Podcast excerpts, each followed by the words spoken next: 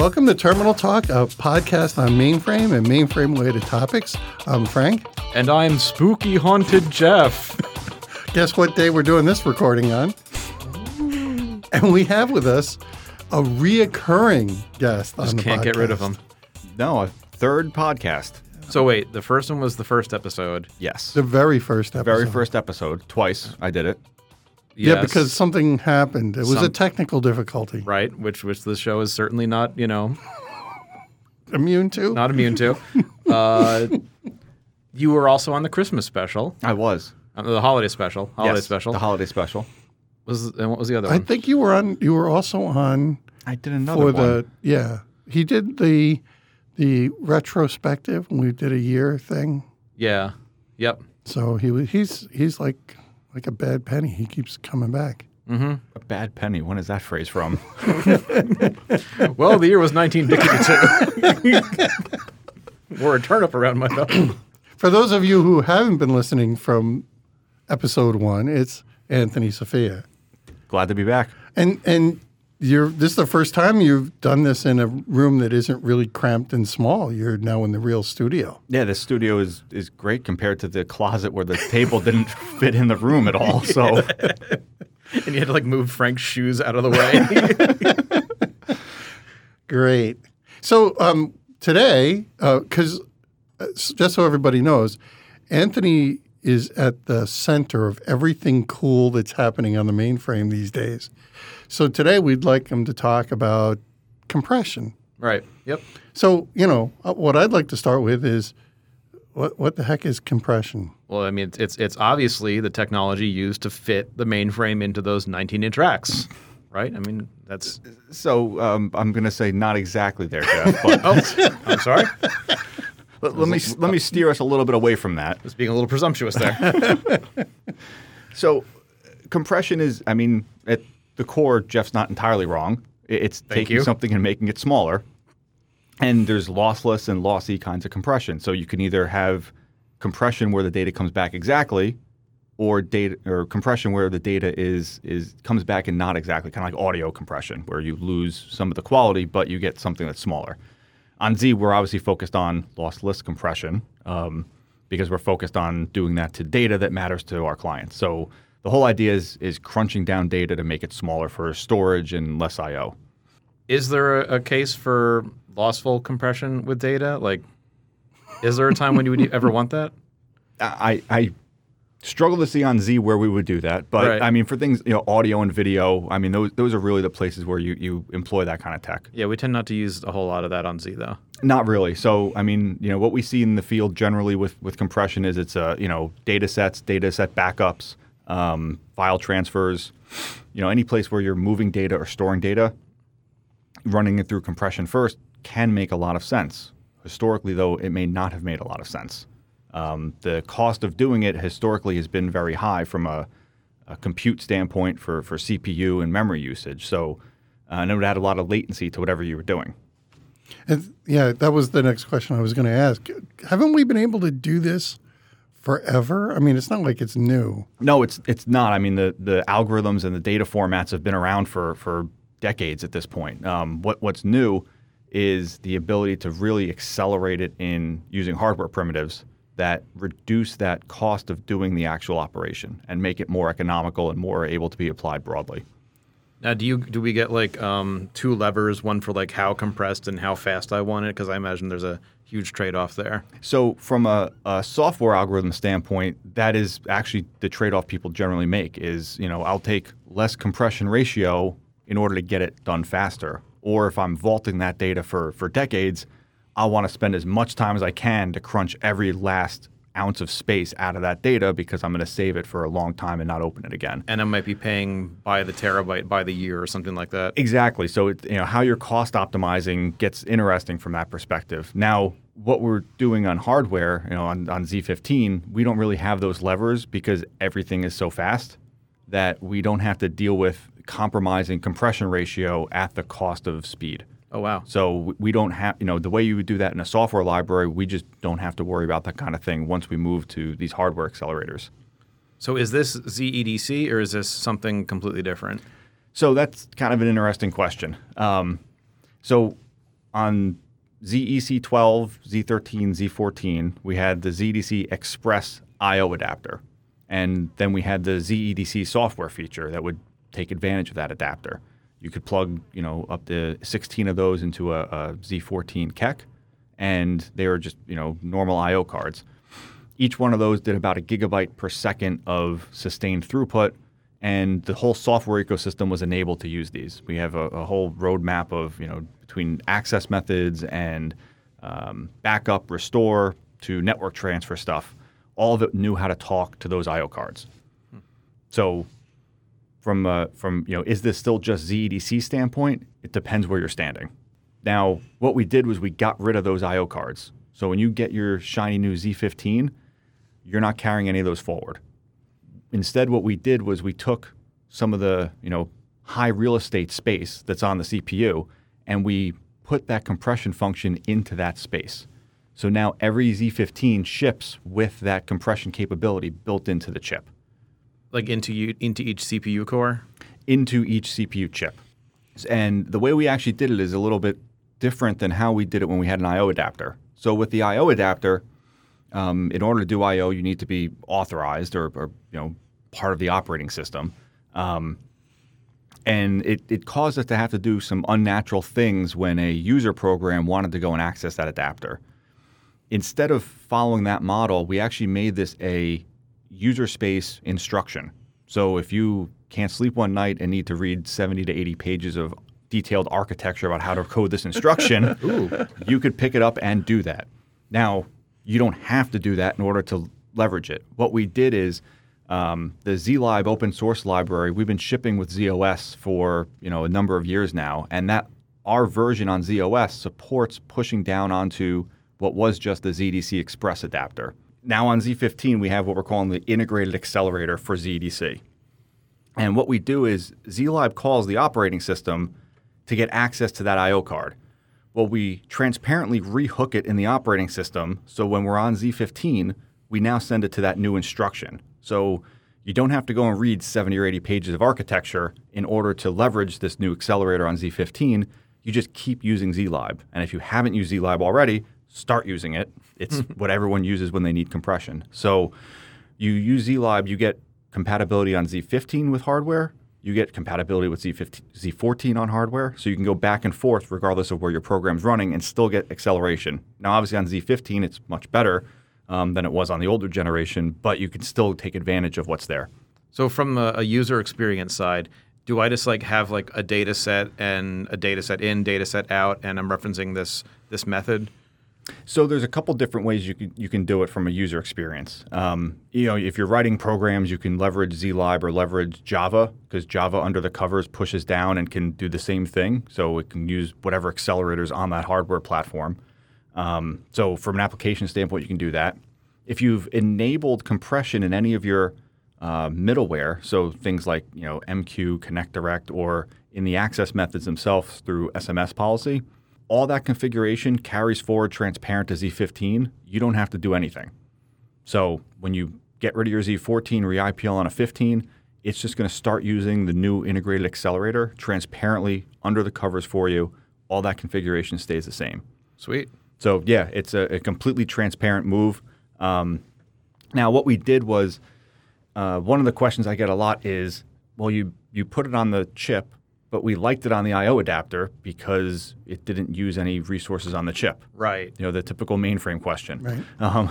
So what we actually do is for, you know, for specifically for BSAM, QSAM, you know, batch workloads, lots of, you know, the access methods, going synchronous on the chip with the instruction, we didn't feel like that was a good approach to take on a machine boundary.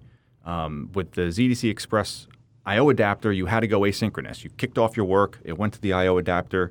From a z/OS perspective, my unit of work yields the CPU. Something else runs. Interrupt comes in.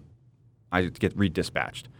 We wanted to keep that operating model because it's working really well in the field. Mm-hmm. There's a high adoption rate of ZDC.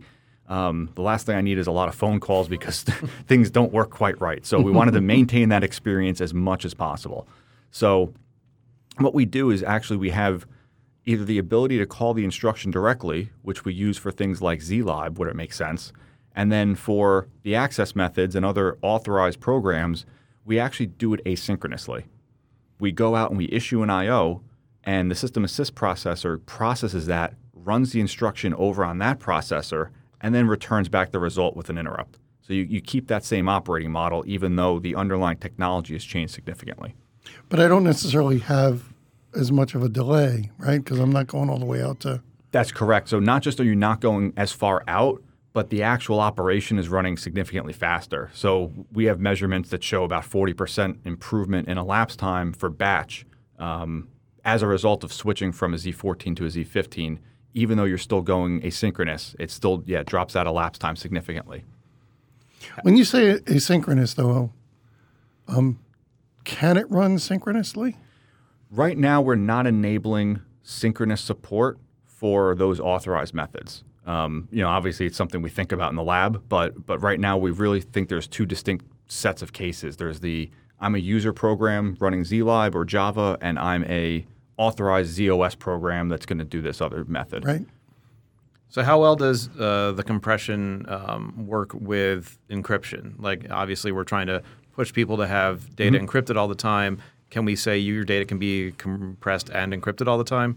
So that's the idea is, you make a good point that once you encrypt data, the point of encryption is to remove all patterns.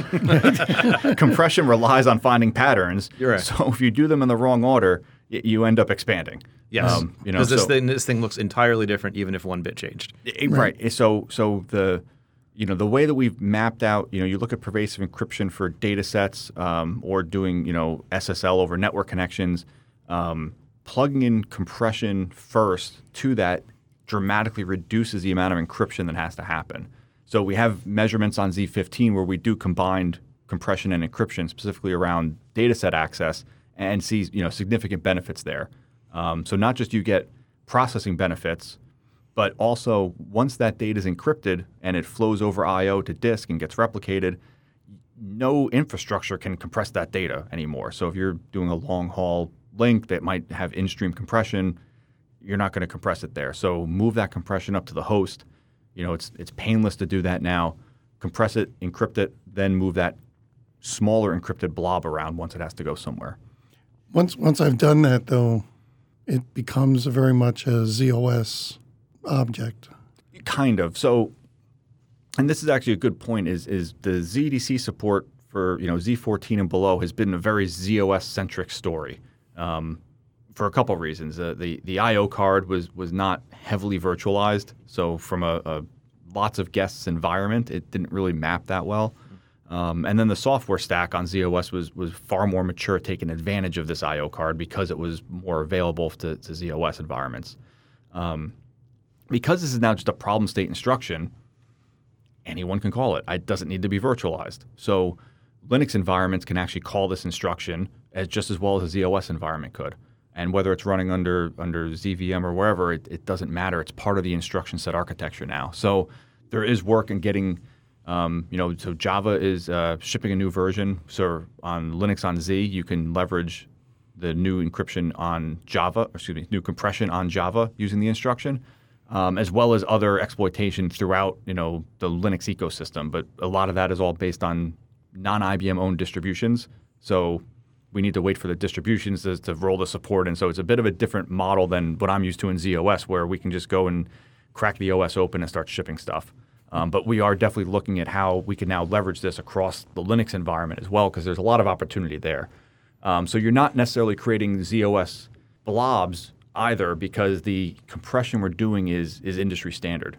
It complies with deflate, all capitals. You can't get that on audio too well. For those listening at home, deflate. Anthony waved his arms thusly. So it's all deflate compliant. So if I make a compressed gzip file on z/OS or Linux on Z, I can move that to my laptop and unzip it and vice versa. So it all moves around. That also means that my Z14 and Z15 talk completely compatibly because they're all running on the same standard. So I don't have to worry about, I compressed data on my Z14. How's my Z15 going to read it? It's just going to work. There's nothing that you have to be concerned with there. Do you get concerned that this kind of thing makes ETL easier? That is a good and pointed question. So I don't necessarily know that ETLing data is always wrong. I think there's a place for, you have to move data sometimes. You have to keep it resident sometimes. Compression doesn't necessarily make ETL more cost effective because it still has to land somewhere. And when it lands on another platform, that other platform is not going to have compression acceleration to open up that data produced on z/OS. So, this technology really helps Z to Z kind of float where you have acceleration on both sides.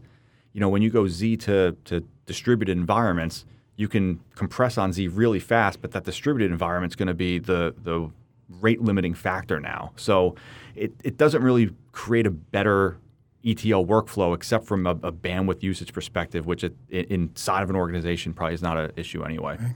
So the card-based ZEDC solution or ZEDC Express solution has kind of been around for a while. Mm-hmm. And I imagine that the reasoning behind going on, kind of on chip is probably not as much of a technical by itself, but also like a business decision to make.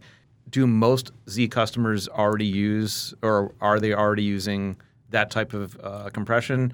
So it's interesting. When we initially shipped the ZDC Express card on the EC12 and then on the Z13, we had a maximum number of cards you could plug in of 8. Uh-huh.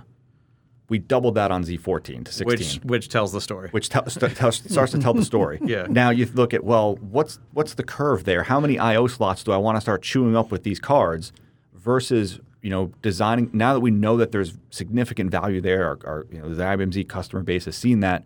Now we can go and apply for higher real estate area in the chip and actually move that function to something more integrated. And it follows I think a very typical pattern of build an accelerator that's loosely coupled and integrated as the business value drives it. We're seeing that in a few spaces, and this is a perfect example of that. We did something with the I/O card, prove the value, and then go implement it in the CPU. A couple generations later. Especially those cards that don't have any ports on them. Oh, right. Yes.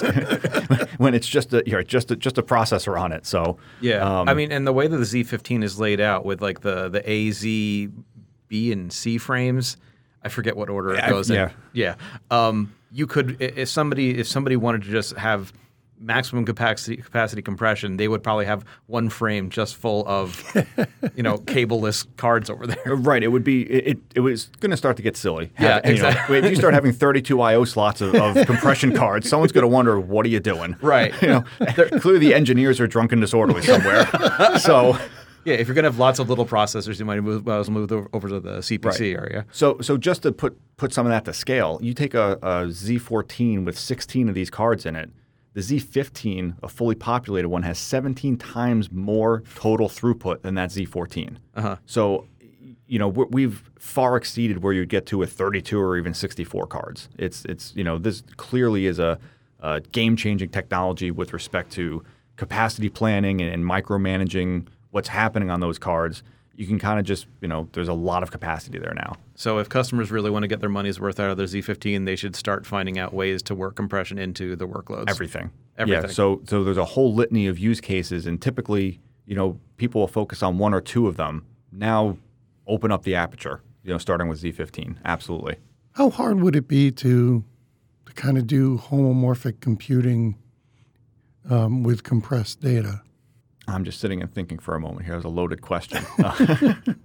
So I'll actually answer that a little bit differently. On Z15, decompression is so fast. Why would you? It's almost as fast as moving data.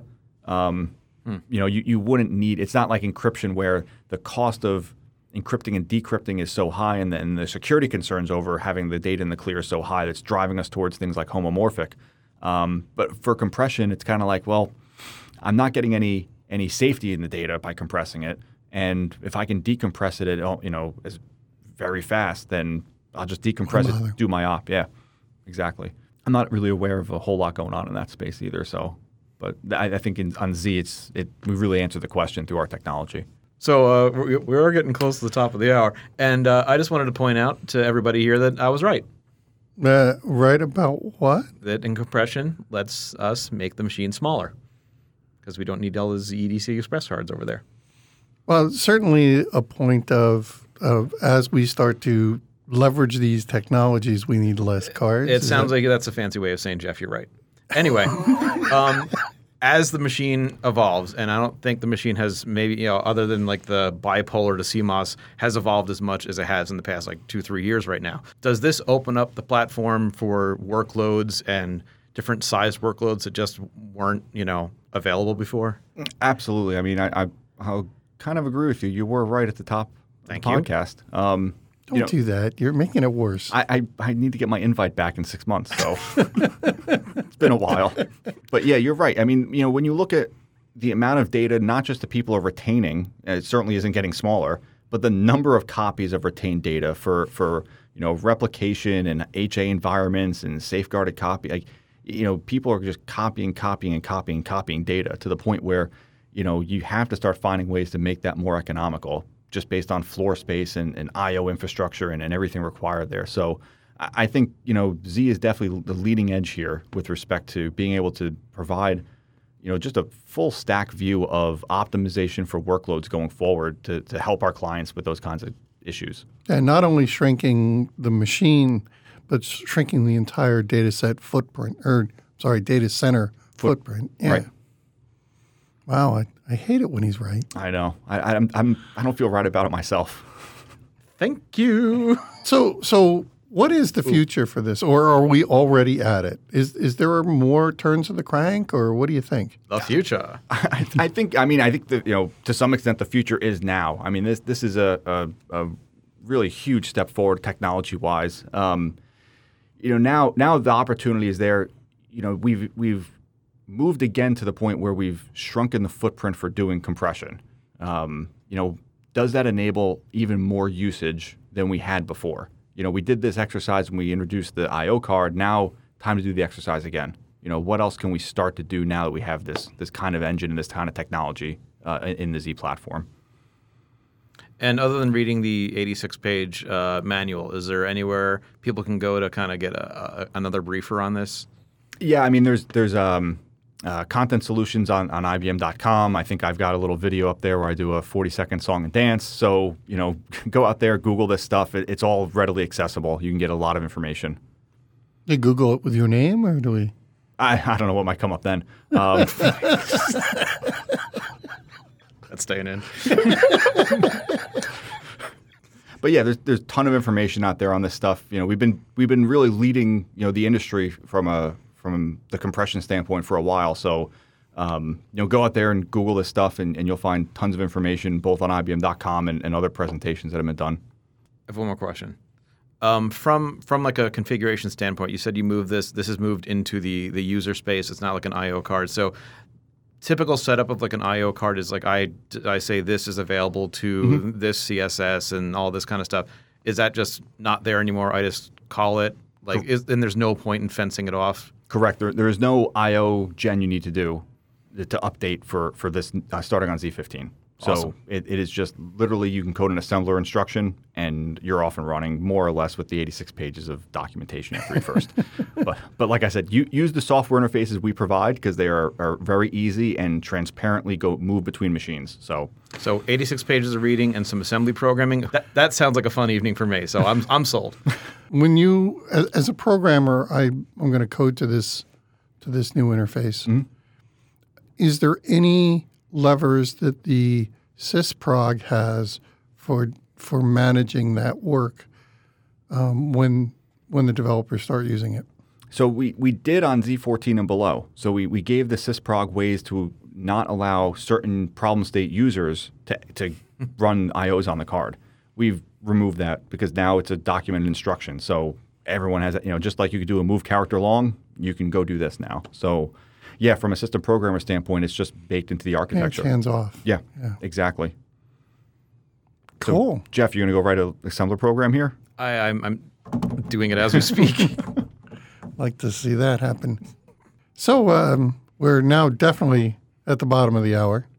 I want to thank you very much, Anthony, for coming again. Thank you for having me back. I'll expect my invite in 6 months. Well, actually, I think we might have to have you before that because there's other really cool stuff you're working on there. As you said, I'm at the center of a lot, so I think I'll be in this room quite a bit over the next couple weeks. Cool. Yeah, I think our guest schedule might be a little bit compressed.